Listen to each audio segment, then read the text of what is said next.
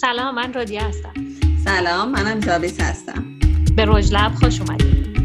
پادکست امروز ما کتاب طراحی اشیاء روزمره بخش سوم. در ابتدای این بخش نویسنده یه خاطره نقل می‌کنه که یه بار ماشین قدیمی دوستش رو قرض گرفته بود و دیده که دوستش یه یادداشت روی ماشین گذاشته. با این مضمون که برای اینکه بتونی کلید رو از استارت در بیاری باید دنده رو بذاری دنده عقب. نورمال میگه من اگه این یادداشت رو نمی‌دیدم هیچ وقت نمی‌تونستم همچین چیزی رو حدس بزنم. چون هیچ گونه نشونه توی ماشین نبود که این اطلاعات رو به من بده. یعنی دانش مورد نیاز برای این کار فقط می‌تونست توی ذهن راننده وجود داشته باشه. و اگه راننده این دانش رو نداشت کلید داخل ماشین میمون هر روز ما با تعدادی اشیا سرویس ها و دستگاه ها مواجه میشیم و ناچاریم برای کار کردن باهاشون تا یه حدی ازشون سر به طور کلی ما خیلی خوب پس این کار برمیایم با اینکه دانش ما اغلب ناقص مبهم یا حتی اشتباه هست اما ما به همین شیوه داریم راحت زندگیمون رو می‌کنیم. چی باعث میشه که ما بتونیم این کار رو انجام بدیم؟ جواب این سوال توی این کتاب اینطوری داده شده که ما دانش ذهنی و ذهنی رو با هم به کار می‌بریم و به همین دلیل پس این کار را برمیایم ما انسان ها اونقدری به پدیده توجه می‌کنیم تا جایی که کارمون را بیفته و بیشتر از اون به خصوص تو فعالیت های روزمره به خودمون زحمت نمیدیم که به جزئیات بیشتری توجه بکنیم. این مسئله خیلی جالبش توی تحقیق دو تا روانشناس در سال 1979 خودشون نشون داد. و کاشف عمل اومد که مردم جزئیات سکه های پول رایج خودشون رو اصلا نمی‌شناسن. در این نظرسنجی 15 تا طراحی مختلف از سکه یه سنتی کنار هم چیده شده بودن که همشون خیلی خیلی شبیه به سکه یه سنتی واقعی بودن. اما اختلاف های خیلی کوچیکی با اصل سکه داشتن. مثل تغییر جهت نیمرخ روی سکه یا نوشته های روی سکه از مردم خواستن که بین همه اینها سکه واقعی یه سنتی رو تشخیص بدن. و نتیجه کار خیلی امیدبخش نبود. اما تمام این آدمایی که در نظرسنجی نتونستن سکه رو تشخیص بدن توی زندگی روزمرهشون بدون هیچ مشکلی از این سکه استفاده می‌کنن و گاهی حتی بدون نگاه کردن سکه های مختلف از طریق لمس و اندازه اونها تشخیص میدن.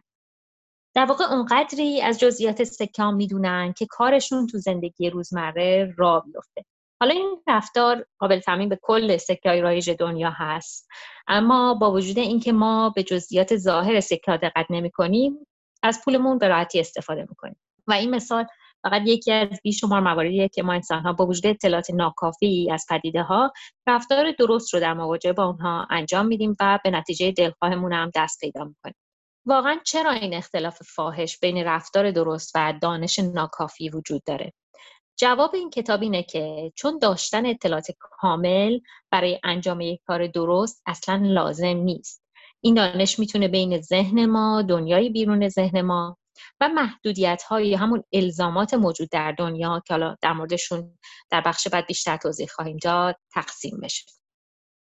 حالا ما انسان چطوری توانایی اینو پیدا می‌کنیم که با وجود اطلاعات ناکافی از پدیده ها رفتار درست رو انجام بدیم؟ چهار دلیل اینجا مطرح شده. یکی دانش هم در ذهن و هم در دنیای خارج از ذهن وجود داره. محدودیت های طبیعی موجود در دنیای اطراف ما و دانش محدودیت های فرهنگی و قراردادهایی که در ذهنمون داریم. خب حالا هر کدوم از اینا چی هستن رو من براتون دونه بدونه توضیح میدم. دانش هم در ذهن و هم در دنیای خارج از ذهن وجود داره. در حقیقت از نظر علمی دانش فقط می‌تونه توی ذهن ما وجود داشته باشه. برای اینکه دانش همیشه نیازمند تفسیر و فهمیده شدنه. اما در خیلی موارد بعد از اینکه ما یک بار ساختاری رو در دنیای اطراف اون تفسیر می‌کنیم و می‌فهمیم دیگه این ساختار بخشی از دانش ما محسوب میشه. که در این کتاب ازش به عنوان دانش در جهان یاد که ما کلمه دانش زمینی در مقابل دانش ذهنی رو براش انتخاب کرد خیلی از اطلاعاتی که یک فرد برای انجام کارهای معمولش احتیاج داره می‌تونه از اطلاعات موجود در محیط استخراج بشه و رفتارهای ما نتیجه ترکیب دانش ذهنی و زمینی هست. دلیل بعدی که دقت زیاد لازم نیست. یعنی چی؟ گاهی فقط به اندازه کافی دانش کفایت می‌کنه. اگه مجموع زمینی و ذهنیمون انقدری باشه که بتونیم گزینه مناسب رو از بین گزینه های موجود انتخاب کنیم می‌تونیم رفتار کاملا درست رو انجام بدیم و بیشتر از اون لازم نداریم بعدی محدودیت های طبیعی موجود در دنیای اطراف ماست. جهان پر از قیت های فیزیکی که منجر به محدود شدن بعضی از رفتارها میشه. به عنوان مثال چه قسمتهایی از شی می‌تونن با هم همخوانی داشته باشن یا داخل هم قرار بگیرن؟ همطور چطور میشه اونا رو جابجا جا کرد از جا بلند کرد یا دستکاری کرد؟ این دانش زمینیه که هر شیعی ویژگی خاص فیزیکی خودش رو داره که رابطهش رو با اشیاء دیگه محدود می‌کنه و همینطور عملی که میشه روی اون انجام داد. مثل چه بخشی رو میشه بهش الحاق کرد و غیره. آخرین دلیل دانش محدودیت های فرهنگی و قراردادهایی که در ذهنمون داریم. قیت های فرهنگی و قراردادهای اجتماعی که آموختنی و مصنوع بشر هستند در خیلی موارد تعداد گزینه های موجود رو کم می‌کنن. و در شرایط مختلف یه تصویر کلی از گزینه های محتمل به ما میدن. بعد از اینکه ما این قراردادها رو یاد می‌گیریم می‌تونیم در موقعیت های مختلف بر طبق اونا رفتار کنیم. مثلا ما یاد می‌گیریم که چرا قرمز ماشینا عقب ماشینا قرار دارن. انتظار نداریم که اونا جلوی ماشین ها باشن. در واقع به این دلیل که رفتارهای ما از طریق مجموعه از دانش درونی، بیرونی و الزامات موجود هدایت میشن ما احتیاج نداریم که هر دانشی رو که لازم داریم یاد بگیریم یا حداقل با جزئیات خیلی دقیق یادشون بگیریم. خیلی وقتا از حس های مختلف هم برای جایگزین کردن اطلاعات ناقص کمک می‌گیریم. مثلا وقتی شنواییمون مشکل داره یا صدای موسیقی خیلی بلنده لبخونی می‌کنیم یا گاهی هم حتی بدون اینکه به خودمون بیاریم به دانش اطرافیانمون اتکا می‌کنیم. مثلا وارد محیط جدید میشیم و نمی‌دونیم چطوری رفتار کنیم. مثلا به بقیه نگاه می‌کنیم ببینیم که اونا چطور رفتار می‌کنن. یا یک کاری رو بلد نیستیم به بغل دستیمون نگاه می‌کنیم ببینیم اون چی کار می‌کنه. خلاصه یه جوری از حس ها و شاید غریزهای مختلفمون کمک می‌گیریم تا کارمون را بیفته. اما جابیز کاربرد همه این بحثا توی طراحی چیه؟ در حالت ایدئال کاربرها اطلاعات و تجربه کافی رو برای استفاده از محصول دارن. اما ما برای این شرایط در حقیقت طراحی نمی کنیم طراح باید دانش مورد نیاز برای استفاده از یک محصول رو توی خود اون محصول بگنجونه. یعنی انقدر سرنخ و راهنما قرار بده که کاربر بتونه بدون هیچ دانش قبلی از محصول استفاده کنه. حالا اینکه طراح چطور می‌تونه این کار رو انجام بده موضوع بحث این بخشه. پس بریم سر بحث اصلی.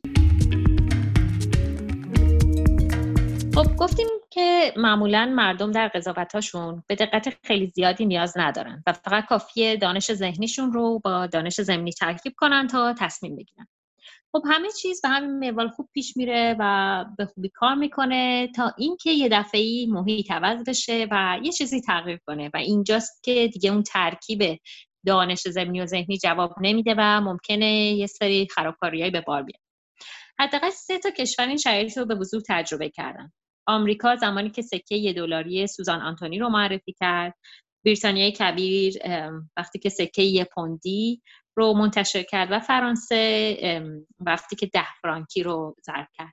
البته قبل از تبدیل شدن به یورو. یه دلاری سوزان آنتونی با 25 سنتی های موجود اشتباه می شد به این دلیل که همسایز بودن و یه پوندی بریتانیا با 5 پنی در همون اندازه عوضی گرفته می‌شد. اما حالا ببینیم که توی فرانسه چه اتفاقی افتاد. دولت فرانسه در سال 1986 سکه ده فرانکی جدید رو منتشر کرد و عموم مردم انقدر سریع اون رو با سکه نیم فرانکی اشتباه کردن که یه موج شدید خشم و تمسخر به سمت دولت و سکه به راه افتاد. پنج هفته بعد وزیر دارایی گردش سکه رو به حالت تعلیق در آورد و طی چهار هفته بعدش کلا گردش سکه لغو شد.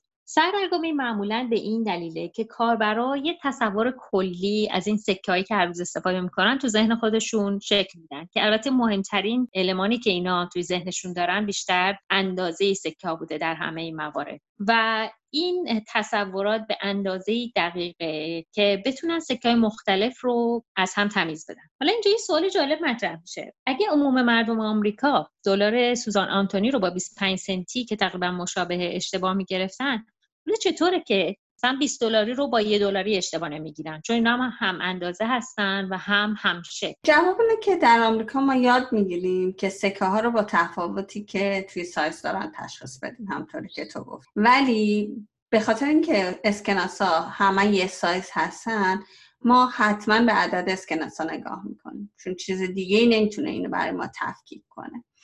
بنابراین سکه با سایز یکسان ما رو گیج می‌کنن به خاطر اینکه به سایز عادت کردیم. ولی اسکناس ها نه. ولی خب کسایی که از کشورهای اروپایی میان امریکا اغلب این مشکل رو دارن. به خاطر اینکه عادت کردن به یورویی که سایز اسکناس ها هم با هم دیگه فرق می‌کنن و خب رنگاشون هم با هم دیگه فرق می‌کنن. ولی اینجا باید به عدد اسکناس ها توجه کنن. پیش از فراگیری سوادآموزی عمومی و به ویژه قبل از ظهور دستگاه ضبط توی خیلی از کشوران نقال هایی بودن که از روستا به روستا سفر می‌کردن. توی ایران هم داشتیم. و شعرهای حماسی خیلی طولانی رو گاه به هزاران خط می‌رسید رو دکلمه می‌کردن. این سنت هنوزم توی بعضی از جوامع وجود داره. چطور کسی می‌تونه این همه مطلب رو حفظ کنه؟ آیا برخی از افراد قادر هستن که همه این اطلاعات رو در ذهن خودشون ذخیره کنن؟ جواب اینه که نه. دلیلش خارق العاده بودن ذهن این افراد نیست. دلیلش چیز دیگه ایه که البته یکی از موضوعات مورد علاقه منم هست. در واقع دلیل اصلی ساختار شعره. در بحث قبلی به این اشاره کردیم که وجود یه سری محدودیت های فیزیکی وقتی که داریم یه وسیله مثلا یه وسیله رو سرهم می‌کنیم یه لگوی رو درست می‌کنیم یا مثلا مبلمانی رو سرهم می‌کنیم اینا می‌تونه نقش راهنما رو برای ما داشته باشه. به این صورت که این محدودیت ها از تعداد گزینه های محتمل کم می‌کنن و در نهایت ما می‌تونیم گزینه درست رو از بین گزینه های کمتری بیرون بکشیم که این کارمون رو خیلی راحت تر می‌کنه حالا برگردیم به مثال شعر. در حقیقت ساختار و چارچوب شعر البته داریم در مورد شعر کلاسیک صحبت می‌کنیم. ساختار و چارچوب شعر محدود کننده است. یعنی وجود وزن قافیه و ردیف و کلا صناعات دیگه قیدهای این ساختار محسوب میشن و به تب فقط تعداد محدودی کلمه مناسب می‌تونن توی ابیات این شعر استفاده بشن که این موضوع کمک خیلی زیادی به حفظ کردن ابیات می‌کنه.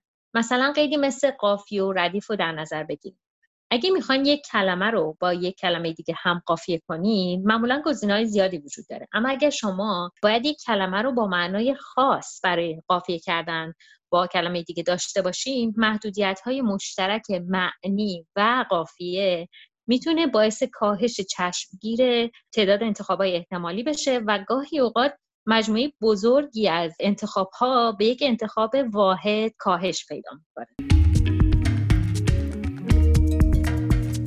طور که هممون می‌دونیم حافظه به دو دسته تقسیم میشه. حافظه بلند مدت حافظه کوتاه مدت. حافظه کوتاه مدت میزان اطلاعات محدودی توش ذخیره میشه. حدود 5 تا 6 تا قلم اطلاعات. و به مدت خیلی کم.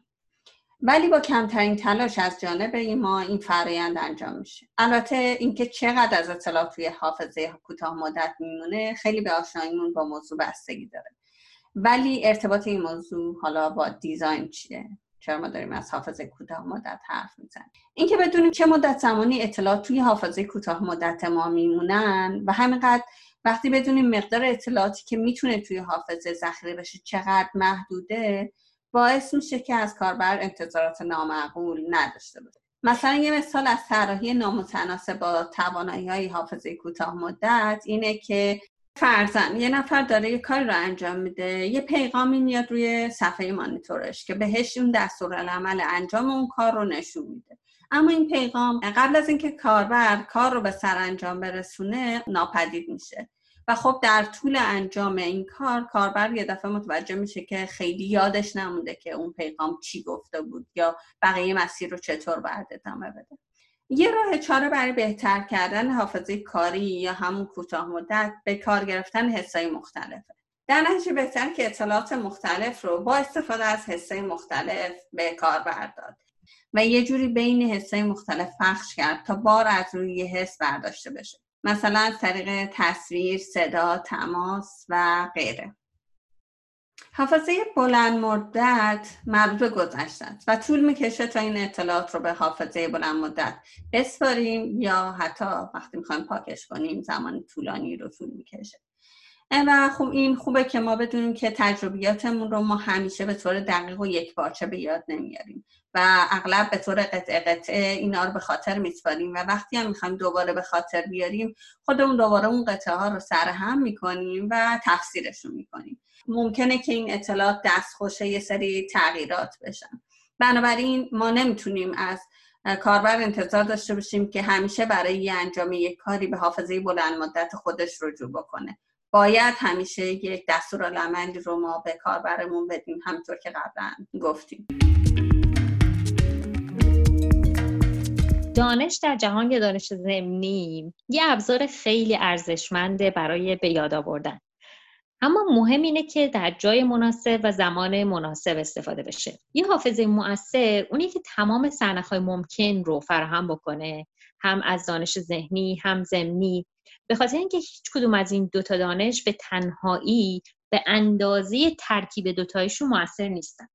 حالا یه مثال جالبی توی کتاب می‌زنه که این موضوع رو خیلی بیشتر باز می‌کنه. مثلا میگه که خلبانا قبل از اینکه تیک آف کنند برج مراقبت باشون تماس می‌گیره و خیلی سریع و پشت سر هم یه سری اطلاعات و فرمان ها رو بهشون میده. و اینا هم باید پاسخهای دقیق بدن به اون فرمان ها یعنی زندگی مسافرا به این بستگی داره که اونا با دقت به این دستورا عمل بکنن. حالا خود کتاب نمونه از این دستورات رو در 5 خط نشون داده که کلی عدد و رقم و کلمات تخصصی توشه. که ما طبیعتا از خودمون می‌پرسیم که چطور همه اینها رو خلبان ها می‌تونن به خاطر بسپارن. بعد نورمن میگه با سه تا تکنیک. تکنیک اول اینه که اطلاعات خیلی حیاتی رو یادداشت می‌کنن تکنیک دوم اینه که یه سری اطلاعات رو همون زمان که میشنون به سیستم وارد می‌کنن.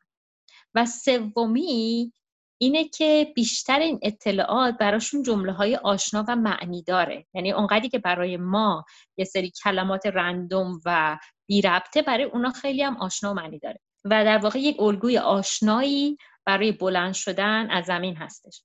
در نتیجه خلبان ها اطلاعات جدید رو با یادداشت برداشتن وارد کردن به دستگاه و تکنیک های دیگه در واقع به حافظه در جهان میسپارن و بار رو از روی حافظه خودشون بر میدارن. یه سری اطلاعات روتین هستن و در هر پرواز تکرار میشن و یه سری اطلاعات دیگه هم آشنا هستن و به دلیل آشنایی خلبان با این مفاهیم ارتباط معناداری با هم دارن و راحتتر به خاطر سپرده میشن. این دو تا دانش کلا هر دوشون لازمن. اما این ما هستیم که انتخاب می‌کنیم که بیشتر به کدوم اتکا بکنیم. در واقع یه جور بده بستونه به دست آوردن مزایای دانش در جهان یه جورایی به معنی از دست دادن مزایای دانش در سر هست و بالعکس. دانش در سر بهرهوری بالایی داره. چرا؟ چون که لازم نیست توی محیط بگردیم و بدون وقفه می‌تونیم به دانش دسترسی داشته باشیم. اما مشکل اینجاست که باید بتونیم اطلاعات رو حفظ بکنیم که خب یه فرایند طولانی هست و به ممارست احتیاج داره و بعدش هم باید اینا رو هر وقت که خواستیم بتونیم بازیابی کنیم وقتی لازمشون داریم که طبعا مستلزم یادگیری زیادیه. اما از طرفی دانش در سر ناپایدارم هست و همیشه و در همه حال نمی‌تونیم بهش اتکا بکنیم. مگر اینکه یه سری عوامل خارجی و فیزیکی هم به کمکمون بیاد تا بتونن یه جوری یادآوریشون بکنن. در حالی که دانش در جهان خودش یادآوری کننده خودشه و همیشه هم اونجا هست دیگه. مستلزم هیچ یادگیری نیست در واقع از این نظر زمان بر نیست ولی ممکنه استفادهش کمی پیچیده باشه و سختتر باشه. و یه نقطه ضعف دیگه هم اینه که وابسته به حضور فیزیکی و خارجی اون دانش در محیط هست و در واقع بستگی داره به وجود ایسه اشیا و محصولات و با حذف فیزیکی اونها اون دانش هم از بین میره. یه مثال بارزش همین شماره تلفنایی هست که ما توی دفترچه تلفن یا الان توی گوشیامون داریم. که اگه این دفترچه تلفن یا گوشی نباشه خب عملا ما هم به این شماره تلفن ها هیچ گونه دسترسی نداریم. اما گفتیم خوبیش اینه که خودش یادآور خودشه همیشه اونجا هست واقعا آدم ها و منتظره که دیده بشه و استفاده بشه. تا حالا شده توی جمعی از دوستانتون باشین و همگی با همکاری هم جزئیات بیشتری از یک موضوع رو به یاد بیاریم یعنی هر کسی کوچولو به اطلاعات اضافه می‌کنه که اگه یه نفر تنها بود هیچ وقت نمی‌تونست که این دانش رو یه جا داشته باشه. دنیل وگنر استاد دانشگاه هاروارد به این پدیده میگه حافظه تعاملی. ولی امروزه ما بیشتر به جای پرسیدن از آدمای دیگه یا دور هم جمع شدن و تکمیل کردن اطلاعاتمون از گوشی تلفن یا کامپیوترمون استفاده می‌کنیم. و وگنر اسم اینو می‌ذاره سایبر مایند یا ذهن مجازی. در واقع باید به این نکته توجه کنیم که این ذهن مجازی همیشه پاسخ قطعی رو لزوما به ما نمیده. ولی یه سری سرنخ و اطلاعات مرتبط میده. در نهایت این ما هستیم که جوابمون رو با استفاده از آگاهی های خودمون یا اطرافیانمون انتخاب می‌کنیم. یه مسئله خیلی خوبی اینجا مطرح میشه که فکر می‌کنم دغدغه خیلی است اینکه چه اتفاقی میفته اگه ما زیادی به دانش های بیرونی یا بهتر بگم منابع بیرونی برای اطلاعاتی که احتیاج داریم اتکا کنیم. مثلا فضای مجازی آدمای دیگه دوستان یا همون دانش در جهان یا دانش زمینی شاید این جوابی که نورمن به این سوال میده به نظرم نشون دهنده یکی از مهمترین روی کرداشه میگه که اصلا اینجا چیزی به عنوان استفاده زیاده از حد نمی‌تونیم داشته باشیم. هر چقدر که ما یاد بگیریم که بیشتر از منابع دیگه استفاده بکنیم هوش توسعه یافته تری می‌تونیم داشته باشیم. یه اعتقاد بنیادی که نویسنده داره و در جای جای کتاب هم مطرح می‌کنه اینه که این ترکیب فناوری و انسان هاست که موجودات فوق قوی خلق می‌کنه. درسته تکنولوژی ما رو باهوشتر نمی‌کنه ولی ترکیب انسان و ماشینه که باهوشه. ما به همراه ماشین ها و دستگاه هامون یه ترکیب قدرتمند رو تشکیل میدیم. به همین دلیل هم هست که وقتی به منابع تکنولوژیمون دسترسی نداریم توانایی ها یا همون هوشمون هم کمتر میشه. مثالش همین ماشین حساب یا گوگل مپس و یا لیست شماره تلفن های گوشیمون. اگه اینا رو از ما انسان ها بگیریم دیگه نمی‌تونیم حساب کتاب بکنیم. یا حتی ممکن تو شهر خودمون اطراف خونهمون گم بشیم. یا حتی شماره تلفن خودمون هم یادمون نیاریم حالا نورمن میگه که از ما می‌پرسه این خوبه یا بده. جوابش اینه که چه خوب چه بد این پدیده یه پدیده جدیدی نیست. مثلا اگر سیستم گاز و برق از ما بگیریم ممکنه از گرسنگی بمیریم. یا مثلا خونه و لباسامون از ما بگیریم از سرما یخ می‌زنیم. فروشگاه و سیستم حمل و نقل خدمات دولتی و همه این چیزهایی که ملزومات اولیه زندگی ما رو فراهم می‌کنن همینطور به همین ترتیب واقعا برای ما اساسی هستن.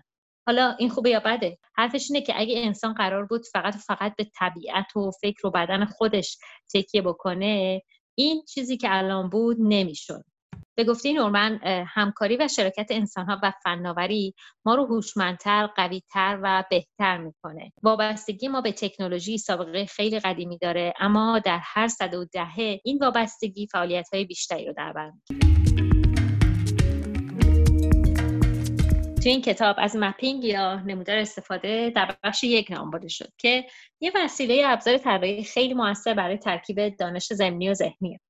اینجا برمیگردیم به مثال مورد علاقه نورمن یعنی اجاق گاز شما آخرین باری که اومدیم مثلا زیر برنج روشن کنی ولی اشتباهی زیر خورشت روشن کردیم کی بود؟ برای من که خیلی اتفاق افتاده و هر روز هم می‌تونه اتفاق بیفته. البته هر دفعه هم ما و خیلی آدمای دیگه خودمون مقصر می‌دونیم و میگیم که بابا من اینو یادم نمیمونه. و جالب اینجاست که هر دفعه هم نورمن به ما میگه که این اصلا ایراد شما نیست بلکه ایراد از طراحیه. که تقریبا اینجور طراحی وقوع اشتباه رو نه تنها تسهیل می‌کنه بلکه تضمین می‌کنه. بعدش هم میگه معمولا تو هر اجاق گاز چهار تا شعله وجود داره چهار تا شیر گاز. چرا انقدر سخته که چهار تا چیز ما یادمون بمونه؟ این برمیگرده به نمودار استفاده بعد. درسته. یه نمودار استفاده خوب اونیه که بر اساسش ارتباط بین اجزای کنترل کننده دستگاه و اجزای کنترل شونده کاملا واضح باشه. در واقع نمودار استفاده رو به سه گروه می‌تونیم تقسیم کنیم. اونی که کنترل کننده ها روی کنترل شونده ها جاسوسی شده باشه. یکی دیگه اینکه کنترل کننده تا جایی که میشه به کنترل شونده نزدیک باشه. دیگه اینکه چیدمان کنترل کننده ها متناظر با چیدمان فضایی کنترل شونده ها باشه. در نتیجه کنترل کننده و کنترل شونده باید از نظر چیدمان فضایی هماهنگی داشته باشن. شابیز اینه که میگه کنترل کننده روی کنترل شونده جاسازی شده باشه بعدش هم مثال این شیرای آب اتوماتیک رو می‌زنه که اینجا متوجه میشیم که اون در واقع یه مثال بارز از اینه که کنترل شونده و کنترل کننده هر دو روی هم یعنی در یک جز از دستگاه سوار هستن. ربط نمودار استفاده با موضوع این بخش که دانش زمینی هست اینه که اگه نمودار استفاده خوب تنظیم شده باشه و رابطه کنترل کننده و کنترل شونده کاملا واضح باشه به دانش زمینی تبدیل میشه. مثل مثلا فرمون ماشین. مثال فرمون رو زدم به این دلیل که فرمون دقیقا به شما میگه که این برای چرخوندنه. لازم نیست که بگه اینو بچرخونید. در واقع باری رو به حافظه تحمیل نمی‌کنه. جهت چرخشش هم کاملا با عقل جور میاد چون سمت راست بچرخونی ماشین میره سمت راست و به همین ترتیب. حالا این یه مثال ساده روزمره بود اما خیلی وقتا بد بودن نمودار استفاده مثلا تو محیط تجاری یا صنعتی ممکنه علاوه بر ضررهای هنگفت حتی موجب مرگ و میرم بشه. مثلا اگه ارتباط کنترل کننده و کنترل شونده گیج کننده باشه مثلا اپراتور دستگاه یه دکمه اشتباه بزنه یا اهرم اشتباه رو بکشه توی هواپیما یا جرثقیل یا حتی توی ماشین ممکنه که خب تبعات جبران ناپذیری داشته باشه. شگفتآور اینه که معمولا قابلیت استفاده و راحتی استفاده چیزی نیست که موقع خرید در نظر گرفته بشه و این دو تا دلیل داره. اولا اینکه خب ما میریم و می‌خریم. خیلی اونجا راحت نیستیم که کاملا آزمایشش کنیم و خودمون تو اون شرایط بذاریم که ببینیم می‌تونیم استفاده بکنیم یا نه. ولی دلیل بزرگترش اینه که معمولا کسایی که میان اجاق گاز مثلا ماشین لباسشویی اینا رو می‌خرن خودشون استفاده کننده نهایی نیستن. حداقل تو آمریکا اینطوریه که وقتی مردم یه خونه جدیدی رو می‌خرن همه اینا قبلا تعبیه شده توی خونه. بنابراین خب چیزی که مهمتره توی اون زمان خرید قیمت و این سری feature های marketing و ایناست که می‌تونن راحتتر به مشتری بفروشن. نمودار استفاده می‌تونه بسته به فرهنگ مناطق جغرافیایی یا به طور کلی بر اساس باورهای رایج با توجه به شرایط و زمان متغیر باشه. یک کلمه کلیدی تو این زمینه که نورمن مطرح می‌کنه کلمه استعاره یا متافوره. اینکه در تعریف نمودار استفاده استعاره به کار میره که این استعاره بر اساس فرهنگ ها و باور رایج می‌تونه تغییر بکنه. مثلا در مرورگرهای کامپیوتر. وقتی یه متنی رو می‌خونیم برای بالا و پایین بردن نوار پیمایش. از مکان نما استفاده می اینجا استعاره چیه؟ استعاره اینه که پنجره مرورگر این که این متن رو در بر گرفته داره بالا و پایین میره. تا ما بتونیم این متن رو بخونیم. حالا این مفهوم روشنتر میشه. اگه بدونیم که توی گوشی ها و تبلت هایی که صفحه لمسی دارن این استعاره کاملا فرق می‌کنه و به طبع اون نمودار استفاده هم متفاوته. در گوشی ها ما متن رو بالا پایین می‌کشیم و استعاره اینه که پنجره ثابته و متن متحرکه و اعتقادش همینه که سرانجام الگوی متن متحرک بر الگوی پنجره متحرک غلبه می‌کنه. از اینجا کتاب یه جمله خیلی تعمل برانگیز داره که شخصا برای من همیشه خیلی این موضوع جالب بوده. میگه که وقتی موضوع پیشبینی آینده مطرح میشه پیشبینی تکنولوژی آینده نسبتا آسونتر از پیشبینی رفتار انسانها یا قراردادهای اجتماعی در آینده است. یه اعتماد داشتیم در مورد این موضوع صحبت می‌کردیم و مثال فیلم رو زدیم. فیلم بلید رانر که چهل سال پیش ساخته شده ولی با اینکه توی پیشبینی تکنولوژی خیلی اقراق شده و در واقع خیلی اقراق آمیزتر از اون چیزی که ما الان می‌بینیم اما خب رفتارهای انسانها و نرمهای اجتماعی انقدر موفق نبوده پیش بینیشون مثلا شخصیت ها میشینن توی office یا خونشون و سیگار می‌کشن. چیزایی که الان برای ما دیدنش خیلی عجیبه ولی خب پیش بینی نشده و این حرف نورمن من یاد اون بحث خودمون انداخت. آره دقیقا اون روز که این بحثم کردیم یادمه که من در مورد Black Mirror صحبت کردم و خب می‌دونیم که Black Mirror الان داره ساخته میشه در زمان حال حاضر داره ساخته میشه. و نمی‌دونم اگه ما چل سال دیگه برگردیم و بلک میرور رو نگاه کنیم چه احساسی داشته باشیم نسبت به رفتار آدما چیزی که من دارم الان توی بلک میرور می‌بینم می‌بینم که به صورت اقراق‌آمیزی در مورد تکنولوژی پیشبینیایی شده که خب باورش حتی گاهی سخته. ولی در مورد رفتار انسانی من آدم امروزی رو توی اون بلک میرور می‌بینم. آدمی که هنوز خانواده تعریفش خانواده امروزیه. یا آدمی که هنوز از خیانت همسرش عصبانی میشه در حدی که همسرش رو رها می‌کنه. و واقعا ما نمی‌دونیم آیا ساختار خانواده چهل سال دیگه همین شکل خواهد بود یا نه. یا قراردادهای اجتماعی همین شکل خواهد بود یا نه. شاید چل سال دیگه باز در این مورد حرف زدیم.